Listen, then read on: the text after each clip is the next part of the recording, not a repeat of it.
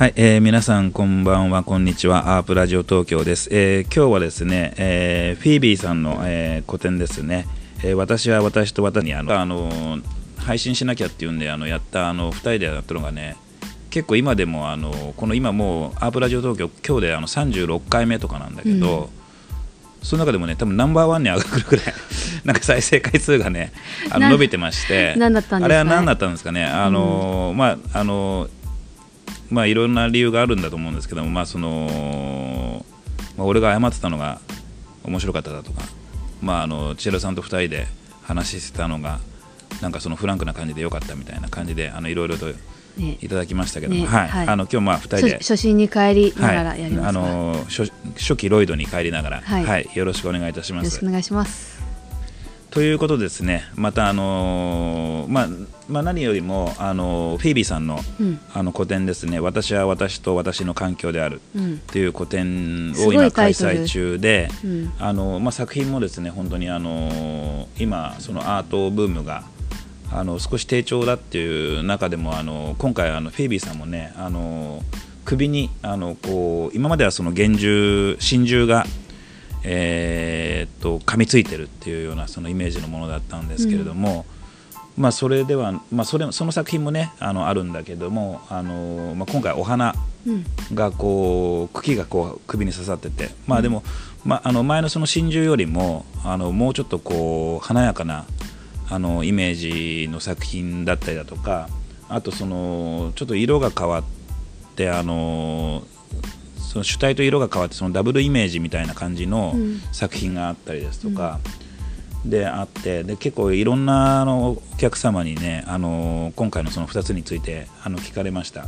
で特にやっぱそのなぜその真珠があの花なのかなっていうふうなことを聞かれて、まあ、僕も実はねあの初日あの松山茂樹さんとフィービーさんであの来てくれたらしいんですけど後でちょっとお話ししますけどちょっと僕らもねあの金沢のブレイク前夜店に行ってたんで、ちょっと初日がちょうどあのかぶっちゃったんでこあのかいあのこのギャラリーにはいられなかったんですけど僕個人的に見てねあのなんだろうその真珠よりもね、うん。なんかその花のなんていうのかなこう種類とか色だとかそのまあいろいろなことで何かそのまあその現代の女性のなんかその、今いろいろな考えてることだとかそのストレスだとか、まあ、そういったことがなんかよりなんかその多様性を増したなと思って、うん。でしかも絵画としてもなんかすごくこう美しくな美しい部分も華やかな部分もあるしなんかすごくいい、あの作品だなと思って見てました。うん。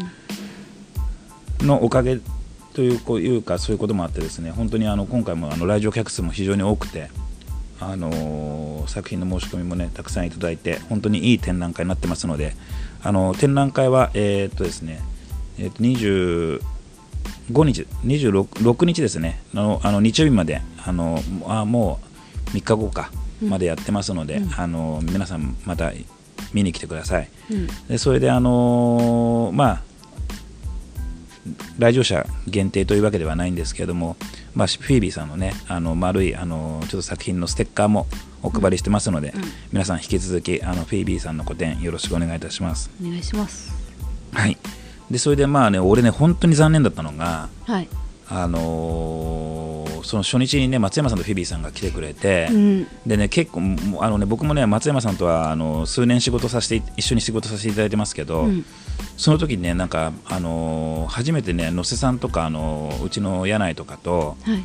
あのーあとあのー飲んだらしいのよ。え。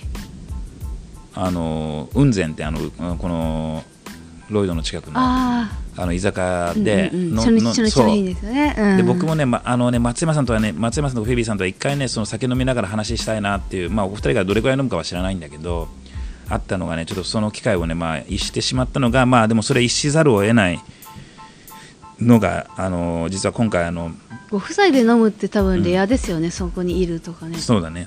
うん。っていうのはその、まあ、それがなぜできなかったかっていうとそのブレイク前夜店はい、のあの in 金沢。うんあの秋元裕二さんうん。ですね、あのあ金沢21世紀あの美術館のあの特にあの名誉あの館長も今あの前館長でもあってそういうふうなか今立場であられる方にセレクションいただいて、うん。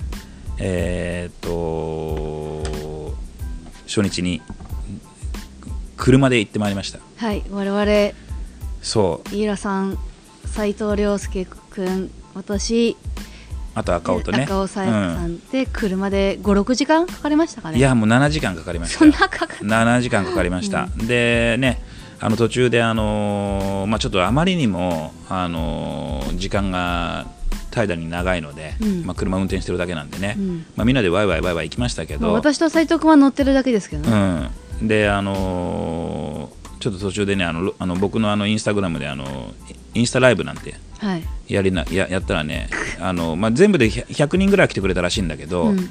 でもね同時に見てるのはねやっぱせいぜい10人ぐらいが関の山で,、うん。であまりにもねあの怠惰なあのインスタグラムのライブ配信だったんでなんか1時間ぐらい流してたらね途中でゼロ人になっちゃって。っていうかなんか 飯浦さんもうでもこもうここまで来たらあのやけになってあの意地であの最後まアスターギャラリーに着くまでやるぞみたいなねあのねことでやってましたけど。私それ言われた時にちょっとドン引きしましたけど、うん。ただのなんかフェチライブ配信になっちゃうからね、まあ意地がありますけど、まあ、そうですね。て天候がねまた天候まあ、も映天候もねしながらで、すごいあの本当にねなんかこう金沢っていうのはなんかそのなんかね聞いたらやっぱりねみぞれとひあの雷っていうのがね、うん。多いところらしくて、うん。であの僕らがあの金沢着いた瞬間にその同時食らいましたね、うん。みぞれと雷、うん。でも本当にあの金沢っていうのでそんな天気が悪いのってのはまあ何日かあるらしくて結構珍しいらしくて、うん。まあ、あの大変な時に行っちゃったなと思いながらとはいえあのブレイク前夜店の初日はね本当に大盛況で、うん。あの秋元裕二さんとあとあの出展作家によるトークイベントですね、はい。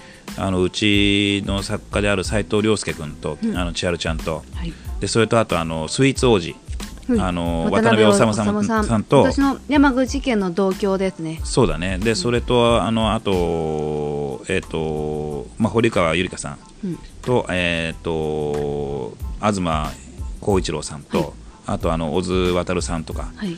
あのまあ、最初は登壇したんだけど、うん。結局でもあの来てくれあの会場にあの当日結あのオープニングに来てくれててましたね。たあの足立淳さんとか、うん。あのまあ、この酒井あの君とかね、うん。あ酒井あの君とか、うん。あとあの三沢さん、うん。三沢亮介さんとか、女性のそうですね。あ谷原夏子さんとかも、うん。皆さんあのちゃんとあとねあの栗原寛治さんとかも、うんあの全全員なんかあのす作品に関してお話しいただいて、うん。非常に充実したトークイベントはい。を、えー開催させていただきました。1時間半ぐらいの予定が、まあ、1時間50分ぐらいになっちゃったのかな、うんうん。でもねすごくあの充実したトークイベント。でこれはねあの僕のインスタライブでも、あインスタリール動画っていうのかな、うん。あれでも配信してるんだけどあ実はあのブレイク前夜を、あのー撮影してる、うんあの E カンパニーっていう本当にプロのチームがあの、はい。当日あの収録それをそのトークイベントをしに行ってですね、はい。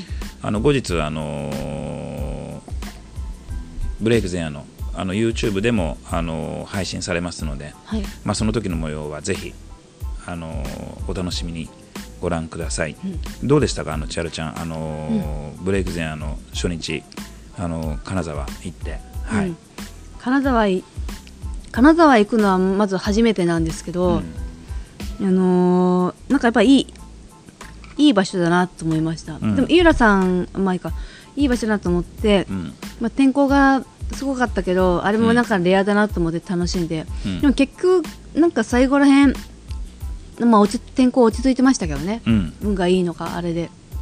でブレイク前夜店のパート1あってパート2に出させていただいたんですけどあの二十何名ですかね作家さんが出てて、でなんか本当なんかみんなそれぞれ28 28人。うん。それぞれのいろんな全然違う個性があってで作家さんも結構来てらっしゃっててコミュニケーション取れてなかなかそういう機会ってなんかあの制作生活しててないのでう、ん。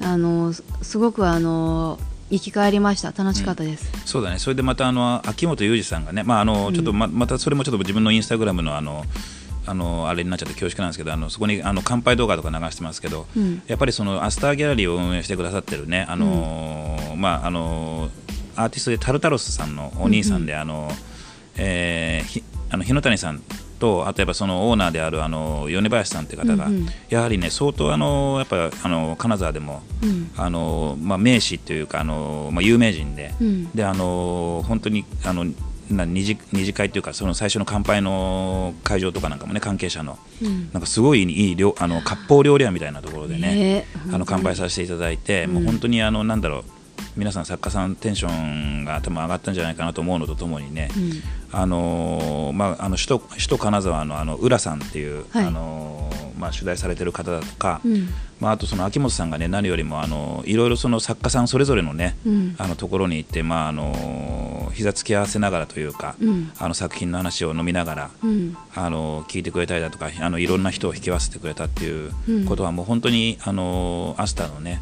運営の方だったり、あの秋元裕二さんにもう本当に感謝で、うんもう何しろあのまだあの展覧会自体あのブレイク前展自体はねあの長いのクリスマスまでだったかな確か。12月の24日まではい。あの開催してますので、うん。あのまああのアスターのインスタグラムとかなんかを見ていただくとあのいいあのまずその展覧会の状況があの見ていただけるかなっていうことと、まあ、そのブレイク前夜の、そのトークイベントの配信をちょっと楽しみにしていただくってことと、うん。まあ、できれば本当にあの会場に行ってねあの実際の作品を見ていただくと何しろ28名本当にね、うん。僕の印象だとすごいやっぱ秋元裕二さんですすごいなって、まあ、どの目線で言うんだよって話になっちゃうんだけど、うん。やっぱりそのもともと直島だとかね、うん。その金沢21世紀うん。あの、まあ、すごいあの本当にもう日本屈指のキュあのキュレーターというかの方なんだけど、もうね同じそのアスターの空間でも、うん。なんかねあの、まあ、コンパあのコンパクトとはいえやっぱその美術館よりはコンパクトだけど、うん。ギャラリー自体はすごい広いよね、うん。あのいあの1階も 2, 2階もあって、うん。でそれでだけどねなんかねすごく緊張感のあるなんか本当に美術館、あのここうコンパクトなんだけどなんかこう美術館の展示を、うん。なんかこう一つこうサクッと見れるなっていうような感じの、なんあなんなんだろうな。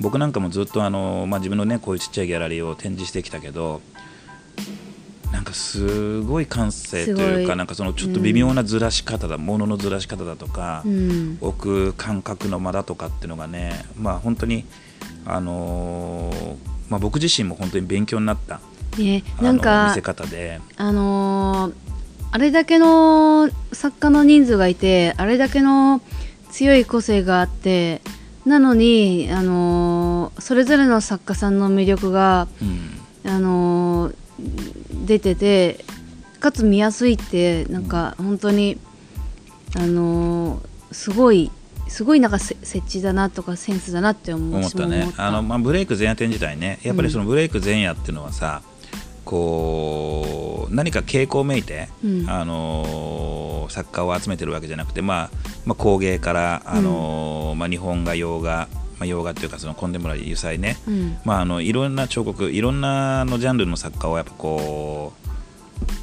う、まあ、そういった意味ではこうフフランクに集めてるんで、うん。どっちかっていうとその一堂に変えさせると、うん。どまあ、要するにそのす整理ししづらいっていうかうん。なんかその要するにカオスに混沌としちゃうんだけどうん。なんかそこをなんか本当にここまでまとめるかっていうあのだそうね。私なんかすごいめちゃ生意気なこと言うと、うん。あのもう本当にすごいなと思った。ね。あので絶対多分あなかなかできないですよね、うん。ああいうのね。であの俺もね本当にそれはねもう率直にもうあのその感動をねまずその本当に秋元さんに伝えましたよ本当に。でも本当に結構時間かかったとかもおっしゃってましたけどね、うんいやもう本当にね何日もねね。あのー本当にいい展示なんで。考えてくださって展示をねねであのーそんだけずっと考えてあの作品に触れてるから、うん。あの乾杯の時にもおっしゃってたけど、あのそそれぞれの作家のね、うん。もう今はもうファンになってますっていうね。ねあれああいうのもさすごくなんかあのそれだけでも本当ねあのブレイク前夜やっててあの勇気が出るようなコメン愛情がある。トでしたね。ね本当に愛情があるあの秋元さんで、うん。本当にありがたかったです、うん。でまあトークショーのことはまああれでしたね。ライブ配信。ライブ配信ってなんかトピックで今千代ちゃんがパッと書いてるだ えあト えブレイクトークショー言わないんですか、トークショー。あトークショートークショーあそうだ。トークショーの話は今あの、まあ、ライブ配信しますよ。あライブじゃなくてあの YouTube で配信しますよって話はしたけど、うん。千代ちゃんどうでした？トークショー。トークショーはね、うん。あのーまさまさかの初トークショーの斉藤君から始まったんですけど、うん。秋元さんが振ってね、うん。でもなんかそのみんなの話を作家さんの話を聞けば聞くほど、うん。なんか本当にんなんかあのー正確で的確で自分の制作の話を、うん。あのーこと全部理解してるから、うん。あのしっかりなんか話されててう、ん。でしかもあの現在に全部コミットしてて、それを聞けば聞くほどあの自信をなくしてったんですけどでも私はあの決めたんですよあのだからこそ別にもうまあまあかっこつけるかっこつけることも全くないんですけどあのまあ正直に素直に言おうと思ってなんかまあそれをひたすらクソ真面目に言いましたっていう感じでしたね。うんうんいやあのねあのーまあそのまあチェロちゃんは今回ねあのまあ自分であのうまくお話できてたかあのそうじゃないかってよくわかんないかもしれないけど、でもねあのーすごくあの好感がまあいろいろな人から持たれるあのコメントだと思う。っていうのはさっきもちょっとチェロちゃんに話したけど、うん。やっぱり今のまあ現代アーティストとかっていうのはやっぱどうしどうしてもやっぱそのまあその自分があの書きたいだとかその表現したいことが、うん。結構妙に整理されてるところあって、うん。でそれはそれでなんか素晴らしいことなんだけどあのやっぱりそういうまあその千春ちゃんのように、まあ、千春ちゃんがそうじゃないかもしれないけどでもあのちょっと直情的というか即興的に、うん。あの書く人のそういう魂というかそういうのっていうのは、まあ、なかなかそういう言語化できないところあるよね。うん。でなんかその言語化できないところをあのなんとなくそういう気持ちで、うん。あの伝えようとするっていう、まあ、その雰囲気っていうかが、うん。あのやっぱりその、まあ、現場でとかあのそういうそのトークを見てて、うん。あその人らしいなその作家さんらしいなっていうふうに思ってもらえる、まあ、一つのなんかそのうまく話せたか話せてないかっていうことじゃなくてその人がそういうことをあの、まあ、お話その場でお話しする意味だったりとかするので。うん。だそれはねあの全然あの気にすることもないと思うし、まあ、むしろあの、うん。俺はあの、まあ、遠遠巻きに見ててあちゃんと話してんじゃん。みたいな思いましたし、うん。であの後からもねあのあの秋元さんもねあのなかなかやっぱそういうやっぱ今そういう作家さんって逆に少ない。あのなんだろう。こう自分のコンセプトみたいなものはこう整理して、うん。スパーンと言えるけど、うん。やっぱりこうちょっとこうそうでないなんかもうちょっとこうパッション的な部分をうん。こう、なんとなくそのその場で伝えられる人っていうのはいない中で、うん。秋元さんとかなんかもどっちかっていうと、うん。あのそういうまあちょっとまあそういった意味ではちょっと少し前の時代の作家さんうん。みたいな人たちが相当好きだろうから、うん。多分あの千春ちゃんのあのまあそ僕は秋元さんじゃ当然ないから。まあ、どう思ってるかはまたちょっと思われてるかは分からないけど、うん。あの好感持たれてたというふうにあの思ってます。うん。はいだということですけどうん。うん、そうですね。あのだからまあトークショーはね本当にあの素晴らしかったと思うよ、まあ、できる限りのことはうん。なんかやりましたけど本ね当にあの1時間半。結構長かったんやるですよやるって言ってねね最初1時間半なんかどうやって行くんだろう。まあね。秋元さんがいらっしゃるからね、うん。もう無限大に話せるっちゃ話せるんだろうけど。でもさ、うん。あの途中でねあの積極的にあのちょっとその最初から登壇してなくてあのギャラリーにあのオープニング来てくれてた作家さんも全員うん。結果的にあの作品について語ってもらってうん。本当にあのすごかったですね。なうん。なんか本当私あのちょっと感動したんですけど普通だったらなんか自分のイメージだったら結構遠慮するのかなとか思いきやうんじゃああの今あの今日さ結構遠慮するかな、すまあ俺だったらしちゃうよね。ね。まあいまあうん。俺はいっかみたいな、でうん。でみんなはいはいはいっつってね、うん、だからなんかその秋元さんが、うん。じゃあまあ今作家さんも結構いらっしゃってるから、うん。あの自分でなんか言いたいこと主張したいことがあったらあの手挙げてぜひ言ってくださいって言ったら、うん。もうみんな僕も私もってなってて、うん。で私なんかそれそれ見た時にあのーあ本当になんかしっかり自分の気持ちとか考え方を伝えたいっていうのでもうぐいぐい来るんだなって思ってめちゃくちゃなんか、積極的でしたよあね、のーいやだからそ感動しました。うんそういった意味でもこう、大切なことだなと思った。みんみんなこうあのすごくあのあの金沢のねあのアスタ,、アスターにそのみんなの思いのある作品がうん。もう集約されてるとういうん。ことがね、あのそういったシーンを見てもうん。なんとなくわかるうん。一面でしたね。うん。だから本当一生懸命みんなやってるからちゃんとなんか伝えたいとかアピールしたいとかうん。あるんでしょうね。そうだね。うん。であのなんだっけその千春ちゃんがさあの あの長くやあなあの長くというか親しく付き合ってるあ。あのボートレーサーの。白英二さん、うん、白英二さん。選手。白江さんとかもね、うん。あの実はね僕らあの行きはあの斉藤亮介君とあの千春ちゃんと、うん。あのロイドのあの赤尾と4人で、うん。あのまあ、赤尾と僕であの半分半分運転して、まあ、賞味7時間、うん。あの金沢まで行ったんですけど、うん。帰りはねあの千春ちゃんはいなくてうん。車の中にはね、うん。あのまあ、俺と、まあ、あの赤尾とあの斉藤君で3人で帰ってきたんだけど、うん。もう一泊して、うん。あの実はその、ね、いつもあの、まあ、SNS とか見てるとあの、まあ、チェルちゃんの SNS 見てくださってる方が分かるはい。ってらっしゃると思うんですけどもこっちが説明しましょうか。あのはい、ボートレーサーのね、はい。い、ボートレーサーのあの同郷の山口県のボートレーサーの白井英二選手と3年前ぐらいからあのとあることであの、まあ、A ですよね。で知り合ってあの毎年白井さんが東京にレースで来るたびにあの誘ってくださって他のレーサーも含めあの飲んでいろんなお話しさせてもらってるんですけど、でまさかの本当タイミングで、あのー金沢で、まあ、金沢はみ三国三国だから福島になるのかな？であのー SG っていう本当にあの大きな大会があって勝負どころの大会があってそこに出場するのにあのいらっしゃっててでブレイク前夜点と重なったんで、本当はまあイラさんたちと帰る予定だったんですけど、うんうん。あのー帰る予定の日にいらっしゃるのでじゃあ一泊しようと思って、うん。で、まあ、一緒に、まあ、展覧会を見ていただいてでご飯食べてあの話して飲んでっていうのであのやったんですけど、うん。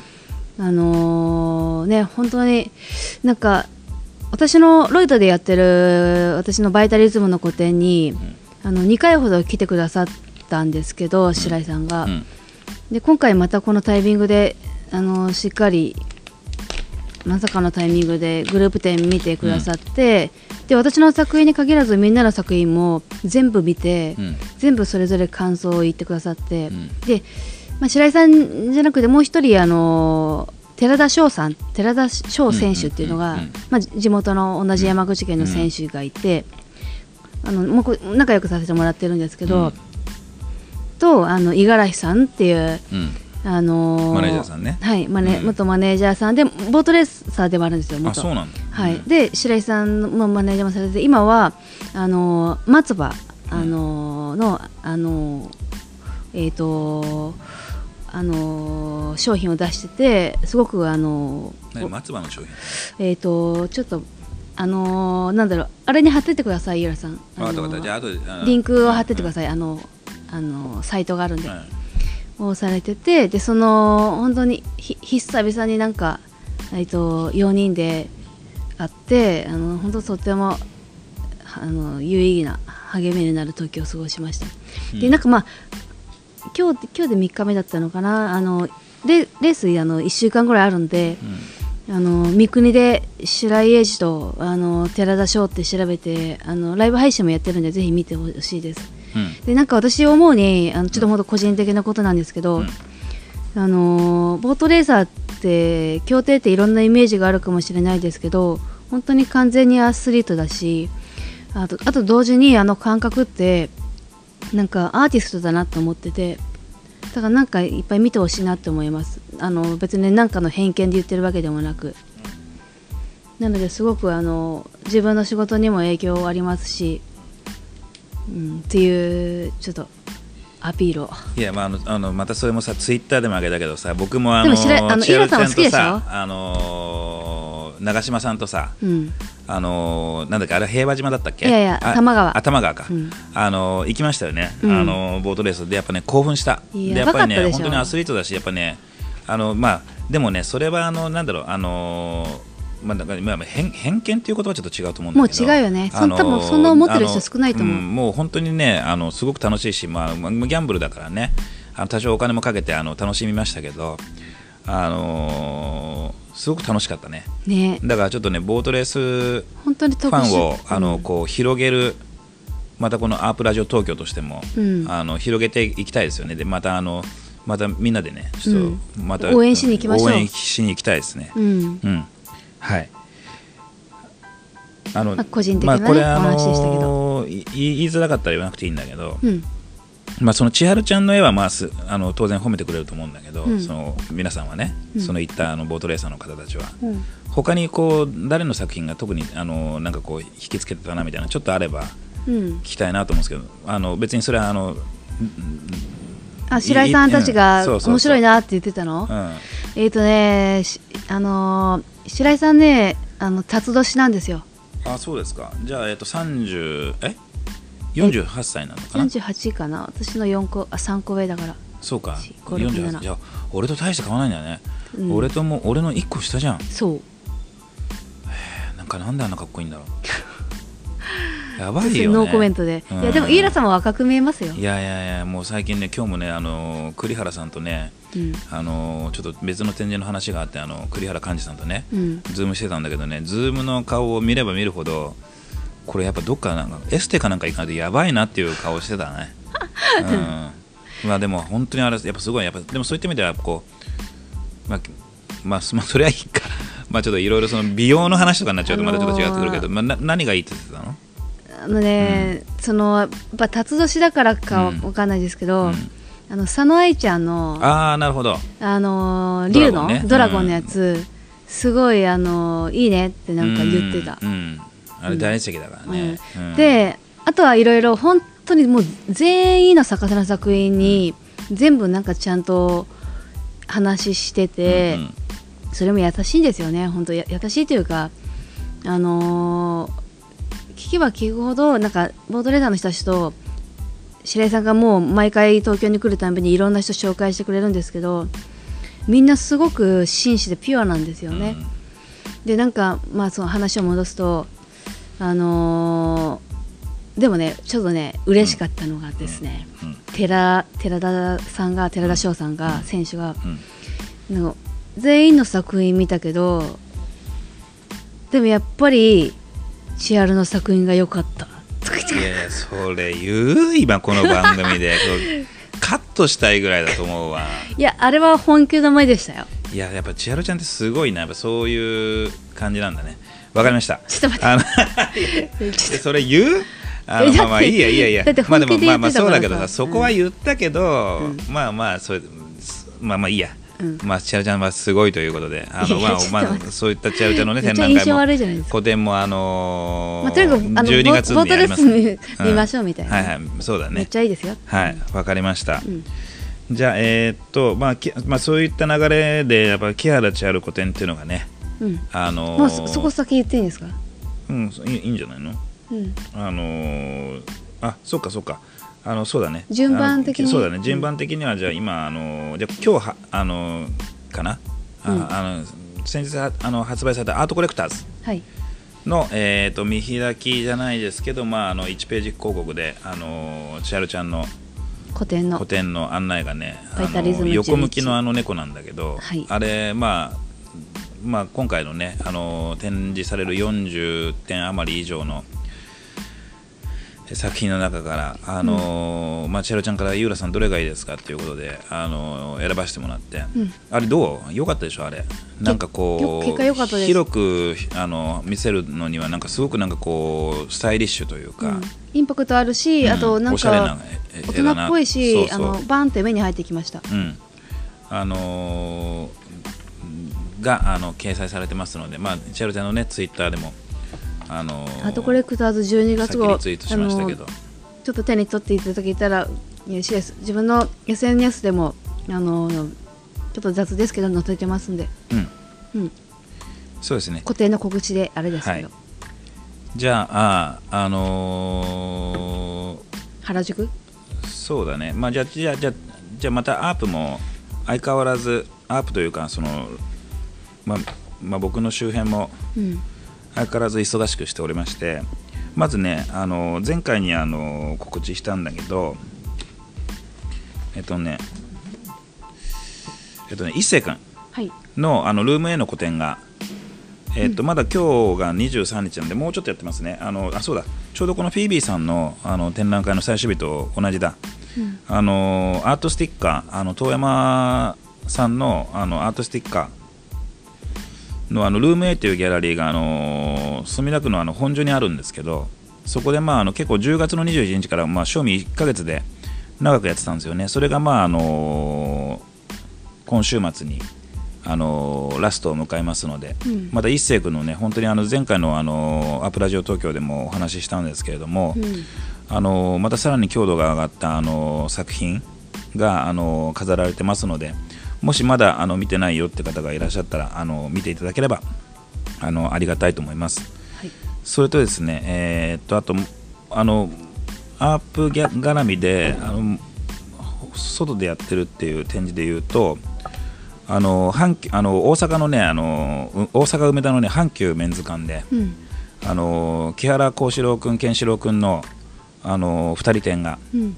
あの20これはね27日の月曜日までなんですけどはい開催されてますでこれもねあの実はすごく好評な展示でね何しろあの、まあ、僕がその阪急さんからもう数年前からねこの2人の個展を、まあ、個展2人の個展っていうのもおかしいんだけど、まあ、前回でも話してたけど、まあ、2人展彼らに限ってはね2人展が個展みたいな話なんで。うんあのまあ、それだけはちょっと言わせてもらいながら、あの地元でもあるんですかね？地元い近く。やあのちょ、まあ、地元っていうか、まあ、あの地元ではないけど、うん。うん。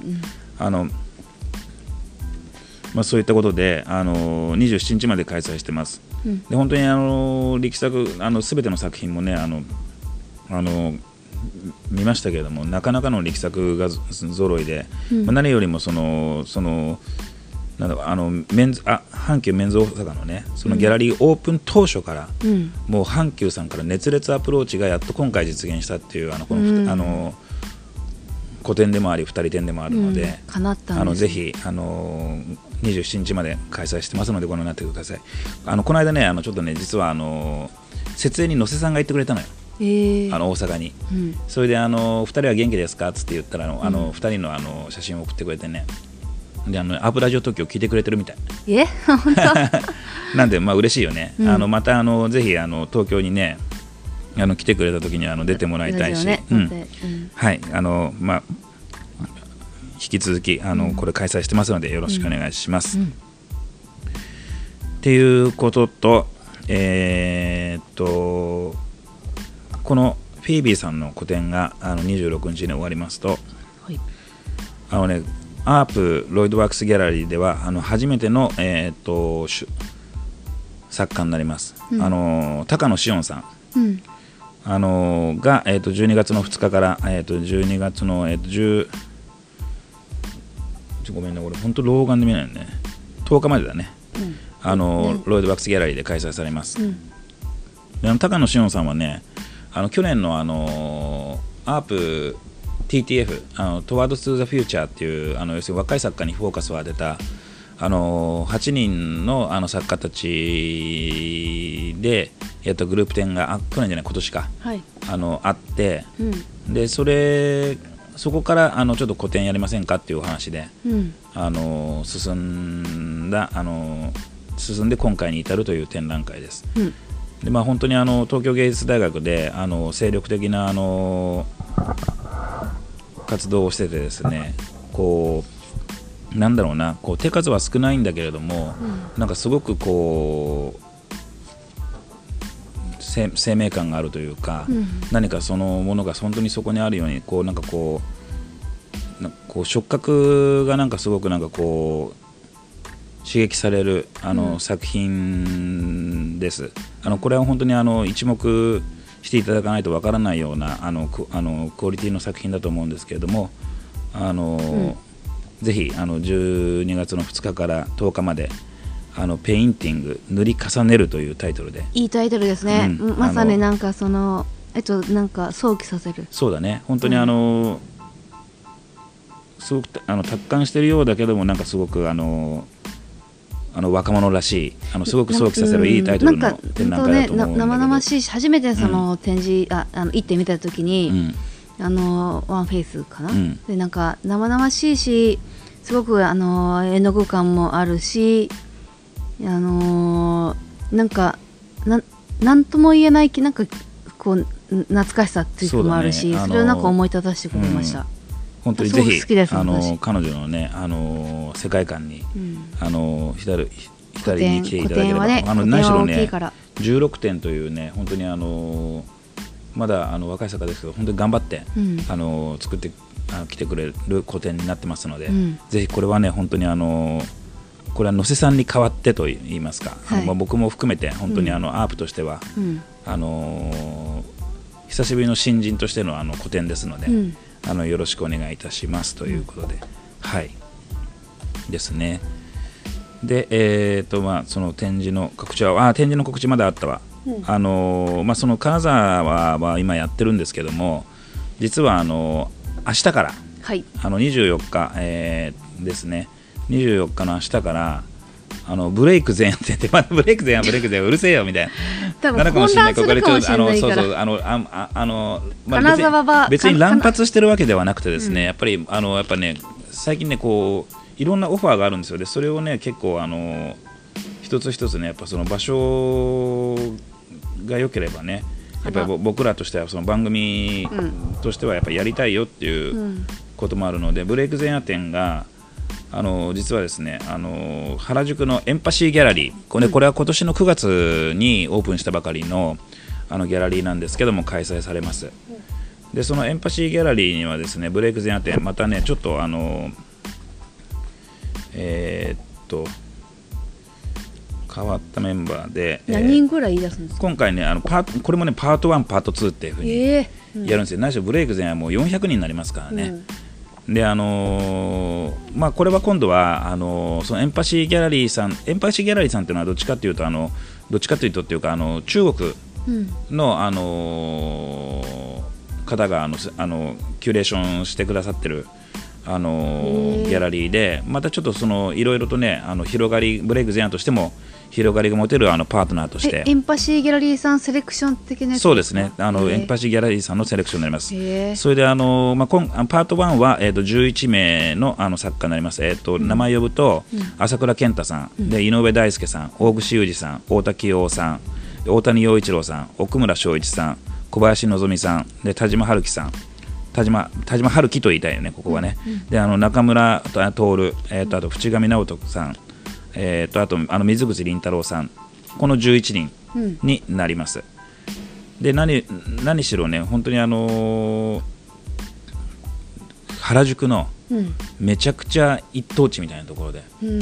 あのーギャラリーをやってて、あのこれからもね、あのーまあ、ブレイク前夜はね、もともと中国に向けてあのビリビリ動画で、うん。あの配信してたりだとか、うん。やっぱりその中国の市場っていうのをすごくあのこれからもあの意識してましてですね、うん。あのまあ、ブレイク前夜に限らずそのアープロイドバックスギャラリーも結構中国のあの、まあ、大手のギャラリーさんと、うん。まあ、今後もこれあのコネクションをしっかり取ってね、うん。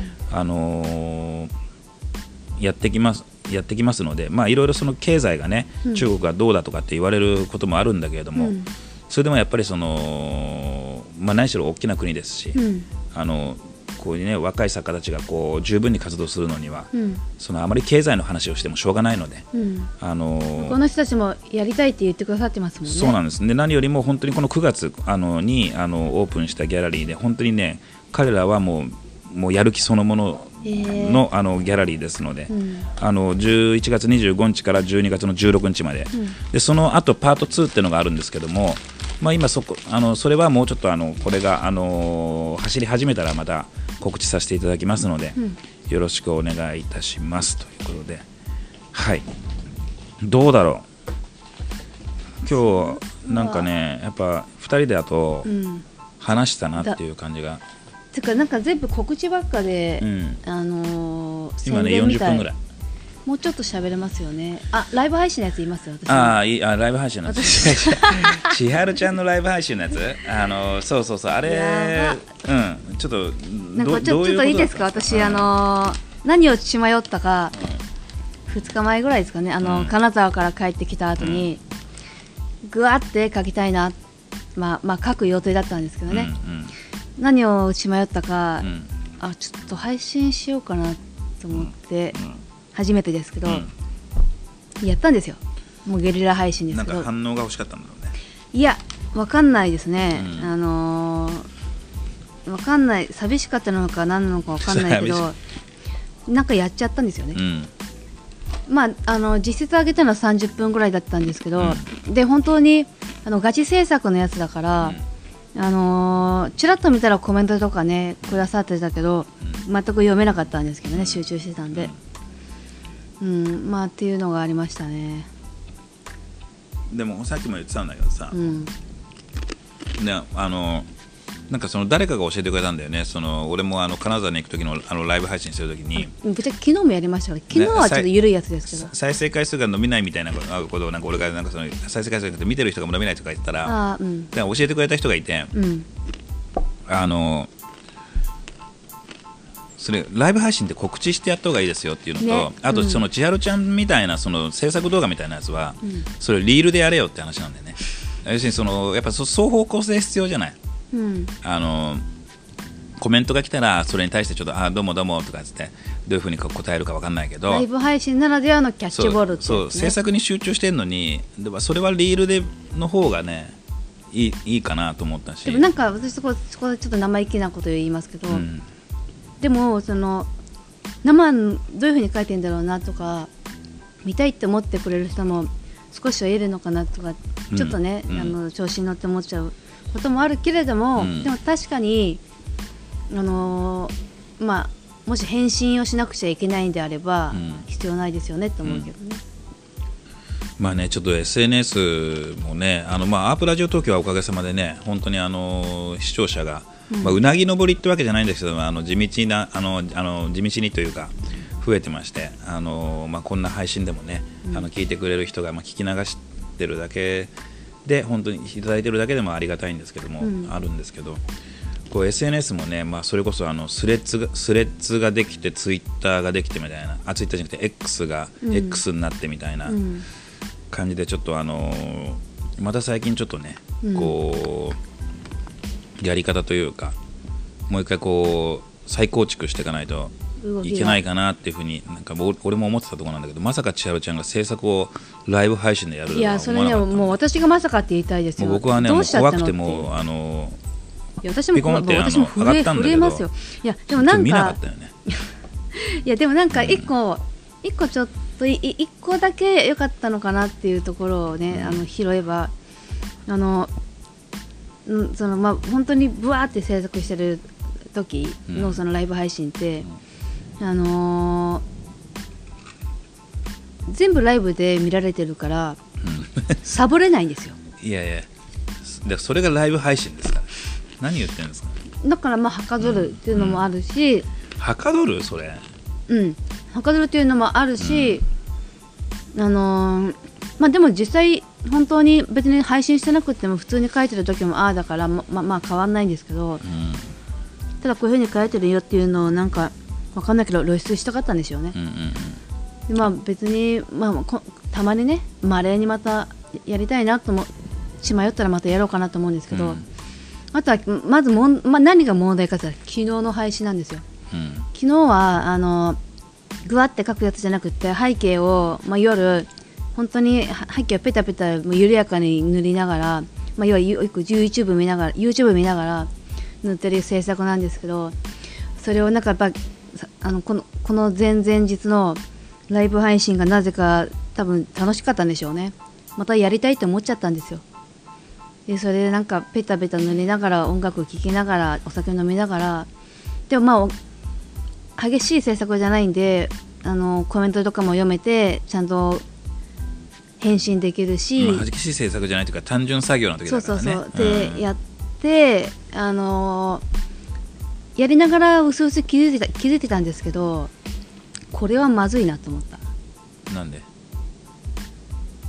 えこれマイナスでしかなくない？みたいな。いやいややめろよもうじゃああの、まあ、あのはいあのまあそうだと思う。だったらさ変な話あの本当にさキャバキャンバスっていう時は、まあ、もうちょっともうちょっと単純な作業の時に、うん。要するにさその自分の絵肌触ってる時はあまりなんかそういうさ集中力がそがれるようなことは、うん。やっぱやらない方がいいとは思うよね。集中力がそがれるっていうかいやそがれるよ。だってそれライブあ配信してるあ時点で。のそがれるのは、まあ、別に大した問題じゃないんですよ。だって別にその緩やかな政策だからなでもなんかねいいいいことと悪いことが二つ一つ一つあって、うん。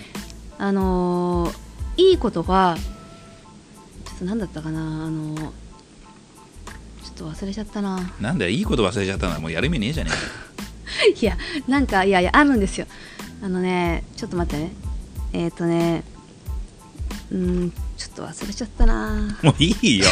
わかりました。まあもういいよ本当にもうあのまあとりあえずまあちょっとあのキアラチャルがたまにあの寂しくなったらライブ配信するかもしれないのでまあそれにはまあ皆さんあのアープラジオ東京を聞いてくださってる方はアープラジオ東京聞いてくれてるぐらいだからチアロちゃんのあのライブ配信も付き合ってくれるよ。っていうような形でよろしいでしょうか先生。しかもなんかいっぱいなんか途中でブツブツなんか電波が切れてとかね、うんうん、まあ分かって、うん。あのまああの一応ね、まあ、あのそういうこともあのちょっと最近始めてみたらいろんなことがあったという、そう。うん、ことですので。うん。まあ、アプラジオ東京始める時もね、うん。もう半分まあこうやってノリでやりながらももうかれこれもう30今年あ今回で6回で,、うん。であの去年のそれこそ本当にあの木原幸四郎君、ケンシロウ君のちょっと前ぐらいから始めたんで、うん。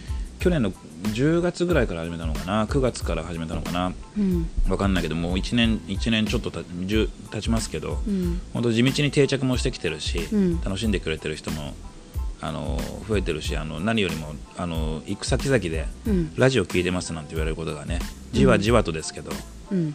あの増えてるのでうん。まああの何しろあのなんだろうまあこういろいろやってみるっていうのがね、あとちょっと辛抱強くお付き合いくださいってことですね、いやでもそこら辺はほら別にまあ皆さんク強制じゃないールだから、ねうん、あのそれあのなんだろうお付き合いくださいっていうことよりもなんかこうじわこっちがさ、うん。淡々とやってると、うん。まあ、どっかのタイミングで聞いてくれることもあればっていうようなぐらいのことが SNS なんじゃないですかね。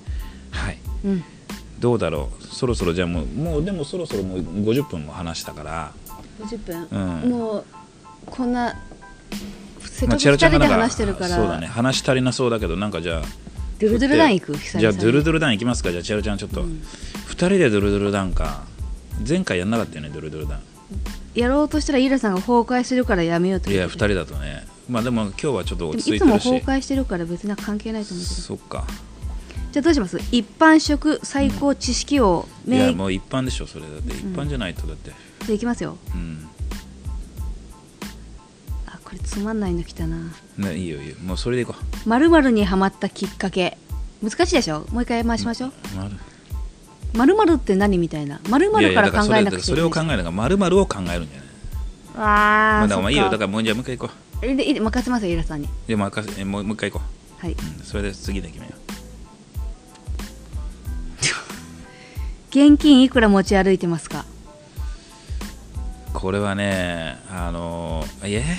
これ私ちょっとむ昔のイラさんの財布のこと言いたいな。何何？言っていいですか？500円しか入ってなかったとかいやなんか札束が入ってた。いやいやさだからあのこの商売やってるとやっぱその、まあ、買い取りとかもあるんでね。普通にあの100万以上入ってましたけど。うんまあそういうこともあるかもしれない。そういうもういやらしいもういそれはもう商売とやっぱりでも俺が自分で、あの使うお金っていうのは本当にあの僕はまあペイペイが使えるところじゃないとあの基本的にはあの入りませんので。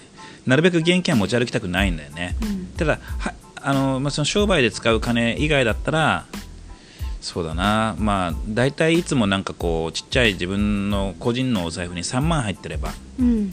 まあ、なんとなくどうにかなるかなっていう風な気分でいますけどね、うん。ぎもう今そんな現金とかねうん。みんな持ってない、まあいもう一回回しましょうか。千春ちゃんはいくら入ってるので私はねあのー世界堂っていう画材屋、まあ、ささあのネットで笹部画材さんでうん。大体買ってるんですけど、うん。世界堂っていう画材屋さんで本当に困った時うに、ん。あのー買ってるんですよね、でうん。現金で買った方が、あのーそのポポイントっていうかそういうのがもらえるので、うん。っていうふうに思っててだからまあでもイラさんと同じぐらい、まあ、数万ぐらいで入れてま3すけどね。ね。で現金ダメなところもたまにあるので飲食店とか。いやでもね本当に現金あのねあのちょっとこれ現金問題言っていい？うん。あのさ俺ラーメン好きでしょ、うん。好きでしょ？って知らないか？知ってる。あのラーメン好きなんですよ。うん。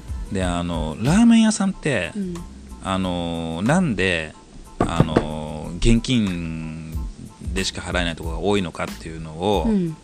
が俺昔から謎だったの。うん。であの嫌なんだよね俺やっぱ最近現金って。うん。あの、まあ、それこそあの俺のツイッターにほら仮想通貨いじりとかって、うん。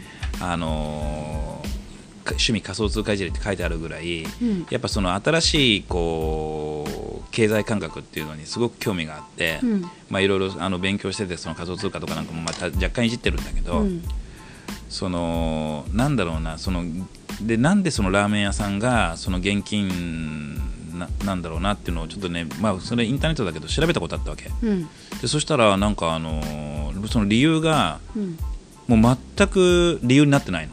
何ですか？要するになんかそのペイペイをあペイペイとか要するにそのキャッシュレスを導入する方の費用がかかるからっていうんだね。あそれわ私もそれいやでもねでもねそれ違うと思うよだってあのけんあだからだからまあ頑張った券売機程度でしょ？いやだからそうなんだけどそれ券売機でそのアルバイトの人だかそのその社長あ社長だか店長だか知らないけど、でそその人たちがあのいいちいちお金か勘定するとか、うん。でそれをなんかその何？こうどっかにその銀行に入金しに行くだとか、うん。そっちの方の時間と手間の方がもうあの1年とか経つと絶対に例えばそのそんなキャッシュレスを導入するよりもよっぽどお金かかるのそのに人的コストが。うん。それなのにあのその機械をあ要するに買うとかその手数料の問題とかそういうことばっか言っちゃって、うん。これもう全く別にラーメン屋だけじゃなくて、うん。あのほらあのなんだっけあのエアペイじゃないけどさあのテレビのコマーシャルでさ、じゃあいいですってのあるじゃない？うん。これからどんどんどんどんそうなっちゃうと思うよ、うんうんだからねあのなるべくそのなんかまあなるべくっていうかなんか結局面倒くさいんですよいろんな手続きとか勉強いするのが。やいやだからそれがだからでもねそれねもうねないと思うのもでしかもラーメン屋やってるのってな70歳の人がさラーメンやっててさなんか昔からやってるラーメン屋さんに行くんだったらさ払うけど若い人がどんどん増えてくるしね。新しくできたさラーメン屋がさ現金しか使えないとかさ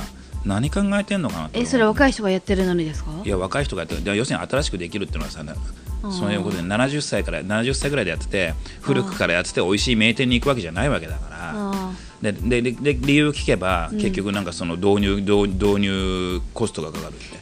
でも導入コストよりも絶対にその毎日毎日現金数えて、うん。それ銀銀行に入金ってそれが誰がやるかは知らないけど、うん。そっちの方がよっぽどさ、あのーマンパワー的なコストがかかってるのをうんうんうんうん全く測れてないじゃんっていうところしか、あのー書かれてなかったんで、これはぜひねいや実は違うんだよと、うん。ラーメン屋っていうのはちょっと特殊な事情があって。うんこれこれこうだからあのこういう券売機があ券売機というかその現金しか使えないところが多いんですっていうところがあったらね教えてほしいんですよね。あのリスナーの皆さんに。うんあでもいウィラさんの言うまんまだと思うけどね。ただ単に、もうあのー新しく導入して勉強したりとかいろんなものを新規に仕入れるのが面倒くさいっていうのが本性じゃないのかなと思う。もし違ってたら大変失礼ですけど、っていうのをしたら想像しちゃいますけどね、でもねでしかもさそれでさペあの決済が楽ででしかもさそれはまださそのお金を勘定するだけのコスト。うん。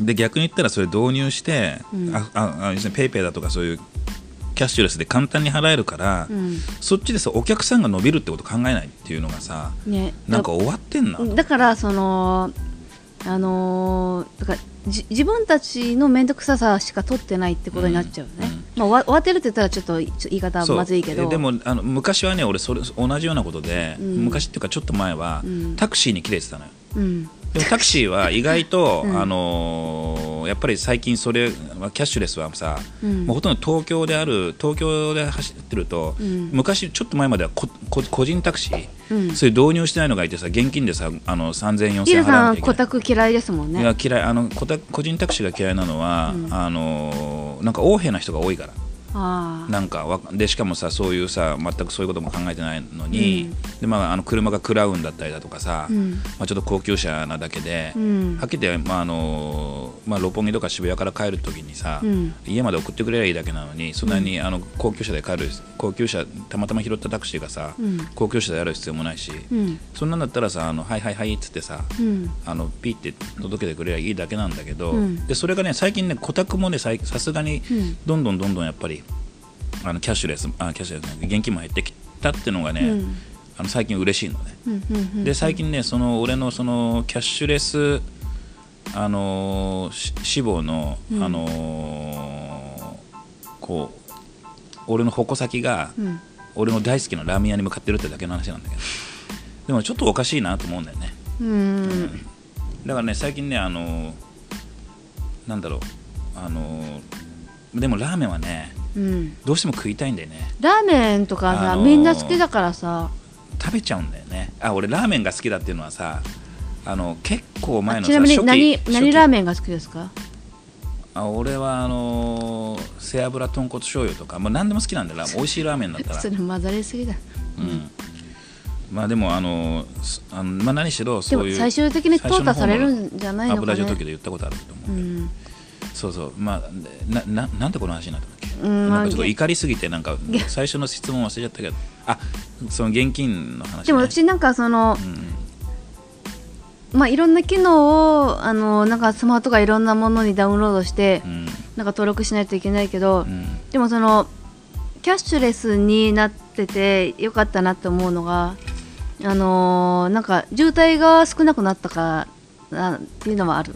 あの渋滞 ETC でしょそれ。ETC であの違う ETC じゃなくてあのもうねコンビニでも何でも待たなくてスマホでピッピッってやってもし現金だったらなんかお財布から小銭ごちょごちょ出して時間かかったりするでしょう、うんうんそれがなくなるからそこら辺は良かったなとか思いますけどね、うんまあ、そうそうだし。ポイントもたまるし。あのーまあ、本当にね、あのーキャッシュレスっていうのはこれね、あのー社会的にはうん。これ不可逆的にこう逆らえない流れになってるので、うん。どんどんどんどんね、あのー早く皆さんも切り替えた方がいいよね。切り替えた方がいい。です、あの結局ね現金ってね俺なんか商売やってるとよくわかるんだけど、うん。あのまあ、結局、あの払います領収書もらいますって繰り返ししてると、うん。やっぱりねどっかでねあのつまりその領収書がなくなったり、うん。でなくなればそのどこで使ったかも分かんなくなっちゃうし、うん。あ結局ねあの損しかないんだよねキャッシュレスで払ってる以上は、うん。もう全部分かるんで、うん。まあまあ、何をこんなにそのキャッシュレスに熱弁してるのか俺もよく分からなくなってきちゃったけでどちょっともう一回回します？そうちょ後味悪いんで。後味悪いっていうか、まあ、でもこれは今あのまあ話としてはね。ひ広がったと思うわ、し社会学みたいな。うんめ珍しくあのドゥルドゥルなんで広がったと思うわ。ねじゃあ行きますよ。ああと一回ねもうあと一回。いきます。ズーン。うわーこれきた。まるまるこれかもう一回か一応読みますよ、はい。もしもあの時まるまるだったら。これはちょっと嫌じゃないですか？後味。なんかネガティブじゃないですか？だってあああの時はああだったらいいな。あーなんかああしてたらもっとこうなってたのになとかさ。そんなことはねいくらでもありますだからやめましょうか。もう一回回します、あのーあの時もしもあの時草間彌生を売ってなかったらとかね。今ウハウハじゃないです。かそうあのねあの俺らのが、ね、今草間彌生さんの絵ってすごい高いでいやもう後悔しかないわそんなの。それであのねあの草間彌生さんのね赤青黄色のかぼちゃをね、うん。あのー、3号かなんかで揃えてそれを一つのねアクリルボックスに入れて飾ってその時はね、うん。あのお今から20年ぐらい前だったけど、うん。100万円ぐらいだったのうん。今それがねあったらね3億する、ね。うん、それはねやっぱでもね売っちゃうんだよね。商売人だから我慢できないからね。そう商売人だから売っちゃうんですよ。でかつその時にじゃあ何十年後か100万に円だったやつがね200万円になったら売っちゃうんだから商売人は、でもそのそれがその時にあの例えば何十年後かに草間さんのその作品が3億になるって思ってたら売ってました？売らなかったですか？いやいやそれはそれは売らないでしょ。でしょ？それは当たり前だから売らない、だから結局何が言いたいかってそんなことがそんなことが分かる人はいないわけで、うんうんうん。で結局、あのーまあ、それこそ、あのーまあ、こういう、まあ、値段が上がった下がったみたいな話だと、やっぱりね一番要するにそういう儲かる人ってのはこ本当に売るつもりがないコレクターの人か、ね、手放したくない人ね、作品が好きで持ってる人ですよね。投資投資の世界で一番儲かる人って誰だか分かる？え私が知ってる人？ですか？知ってる人っていうか誰だどういう人が一番儲かるか分かる？え本当に好きその作品が好きな人？と投投資例えば別に絵じゃなくても。あ投資,、家の種類ってことですか、うん、うん、種類というかそのどういう人が一番儲かるか分かる？えヒントくださいヒント。えもうヒントあげない。いやください、まあ、一言で言えることだから。どういう人かっていうの。え分からない。それそれまだ言わまだ言わ、うん。まだばらさないで、うん。一番儲かる人。性格ですか？仕事ですか、まあ、性格っていうかその人の状態だねちょっとあのなんか中間的に言いますけど、ん。これは答えじゃないですけど、うん。あのーふ不安定な人？違うわ。余裕がある人？不安定な人違うわ。あの不安定な人ってなんだよ。不安定にもいろいろいやちょっとこれもう絶対にあの分からないとか言うけど。あいやいやちょっと。いやちょっと待ってあの絶対に分からないから言うけど、うん。あのね死人が儲かるっていうの。死者？死者が。要するにその売らないからいや何要するにそれ要するにあのどういうことかってつまらん。どいやどつまらんじゃなくてでもこれ真理だと思うんだよね。いやだって売れないでしょその前に。いやでもほら売りたくても売れないでしょ？気づいた時にはもうすごいことになってでも結果的にはその人にだって売れないじゃないですかそんなの。まあ売れ売れ要するに売らないのが儲かるってことが一番。たいやこれがもう確認。これはちょっと変なこと言う。変なこと言うというかでもあの要するに何の要するに上がったから売ろうかな上がったから売ろうかなじゃなくてもうあの死んでればだって作品動かないからその場所にずっとありますもん。でもずっと高くなるよ。高くなり続ける。だからぶっこ作家とかなんかあのうちのおじいちゃんとかうちの画家いるんだけど家族の画家いるんだけど、うん。あの死んじゃったからずっと家にありました、ねお宝ですみたいなさそれはねでもねあの、まあ、そうじゃないんだけどあの要するにその、まあ、それは値段が上がる上がらないっていうのはその当然その作品の内容にもよるんだけど今のは今のは図工ですよ。いやでもねこれはねあの投資業界ではあの格言的に言われてることな死んそう。亡くなっちゃったら？要するにその死んでる人が一番儲かるっていう。要するにその売売らないから。要するにそのえそれ全部死んだ人に何の得もないですよね。うんそうだけどでも投資っていうのはそういうもんですよっていう。だからもう、まあ、要するにその売った瞬間に、うん。あの損も儲けも確定するだけででもっていうなんかそ話ですよ。それは本当にあの人によっては夢も希望もないからもうちょっと考えた方がいいですよね。うんまあ、考えた方がいいというか、まあ、千代ちゃん、まあ、投資はしないだろうから、まあ、あんましあれだろうけどね。うん、まあ、じゃあ次行きましょう。はい。うん。ちょっとこれも後味悪いんでもう一回回しますね、はい。まあ、あともう本当に1回にしてよ、もう。うん、もう1時間超えちゃうから。なんか変なのばっか出るな。いいですか、うん。これも多分違う。こんな噂があります。次行きましょうもう一回。うん。いいですか？え授業よりも先にゲームで覚えたこと。これもうちょっとやめますか。もうちょっと頑張りましょうか。いきますよ。じゃあちゃん何が言えるのよだったらまたまるの話が来た。イーラさん回してください。いやもう次で決めるよ本当にもう、だって全部今のやつ言えたもん。どんドヤ顔したい話 ドヤ顔さっきあの千代ちゃんドヤ顔 ドヤ顔あのなんだっけあのあのボートレーサーの人が一番結果で寺田さん。が一番いいあれはもう相当今正面にいますけどめちゃくちゃドヤ顔で言ってましたけどあれあのタイミングでよく言うなと思ったけどねドヤ顔したい。ドヤ顔しかドヤ顔しないように頑張ってるんだけどなんか本当なんだろうなそのドヤ顔したいね。なんか全部肯定的に考えちゃうんですよね。ドヤ顔したいっていうのはそうだどうだろうな。イーラさんなんか私が見るからになかなか謙虚ですもんね。まあ、謙虚っていうか常に自信ないからね、あのーやっぱりその一生懸命やるけど。堅実的建設的ってやつじゃないですか？いやいやあのやっぱその、まあ、ドヤ顔したいって言えばやっぱりあのー今ブレイク前なんかもう400回にうん差し掛かってまして400回になったらドヤ顔したけどやっぱ500回目指したいよね。うん。ってなるしあのーなんだじゃろうなくてもっと個人的にとか。まあでも仕事に全部結びつくのかな。ないよね、仕事、まあ、たまにちょっと儲かったりとかするとドヤ顔したくなる時はあるけど。うん、でももう大人だからそんなの自慢したってねみたいそんなな、のね、ね自慢したってしょうがないしみたいなドヤ顔はドヤ顔しないように気をつけてるぐらいだからな。ドヤ顔しすぎるとすごい嫌われちゃうから。ドヤ顔ってないね。別になんかあのーそんなドヤ顔うんするようなわ嫌な性格じゃないで俺すからねカラオケがう我々。まいうまい言われてさ。うまくないですよ。俺カラオケがうまいんだけどまあ、であのけど、みんなにあれ歌ってくださいこれ歌ってください言われるんだけど、うん。それを本当にうまく歌い切れた時のあのちょっとドヤ顔が隠しきれない時はあるよね。それゆらさんしか思ってないと思う。ゆらさんいやだそれドヤ顔ってそういうもんじゃない、あのね、幸せな人ですね、うん、まあ千春ちゃんほどじゃないけどね、ゆらさんは普通だと思う、ううん。んまあ、それが隠しきれないなって時はある。うん。幸せな人だ、自分でいいなと思ってるってことは本当それが宝ですよ、うんまあそんなところでいいんじゃないですか今日は、うんそうしましょうか、うん、うんじゃあはいあのすいませんちょっと最後だらだらとあのーこんなことを配信してるんじゃねえっていうような話をずっとうん、たらたらとあのさせていただきましたけどアップラジオ東京あの本日もあのありがとうございました。ありがとうございます、えっ、とで次回はですね、えー、と高野紫音先ほどもご紹介させていただきましたけれども、うん。あの個展のどっかのタイミングであの配信させていただければいいかなと思っております。であまあ明日もあのまたねエンパシーギャラリーのあのブレイク前提のオープニングがあったり金沢えーあとあの鈴木一世のあのルーム A、えーあとフィービー店も、えー26日までやってますし、あのー大阪ではえー木原兄弟店も開催いたしておりますのではい。皆さんぜひ、あのーご来場いただける方はご来場いただいて SNS でチェックしていただける方はチェックしていただいて。はい。でそうだね。あと一番最後に、まあ、せっかく2人でやってるからはい。あのー12月ねもうあのーロイドの小林幸子っていうのはちょっとどっどちょっと違うだんだん違うかなと思ってきてるんだけど、うんロイドのミーシャみたいな感じ。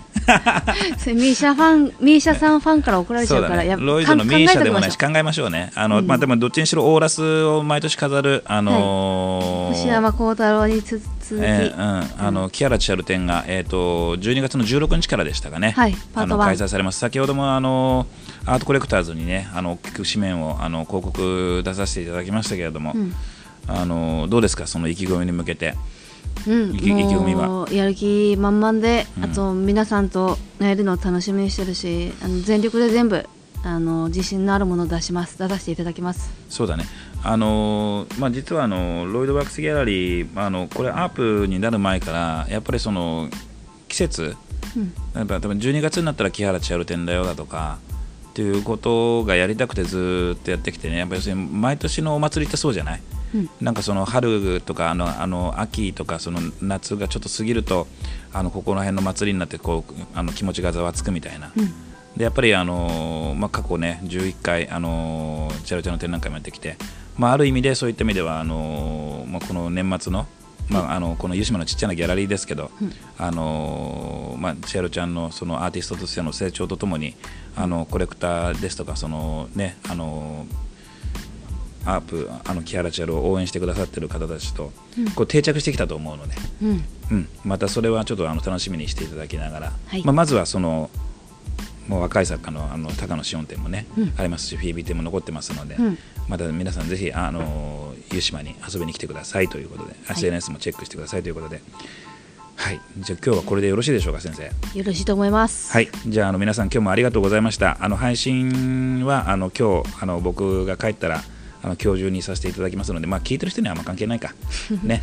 じゃあということであの、まあ、じゃあまた次回お会いしましょうということでさよなら。ありがとうございました。ありがとうございました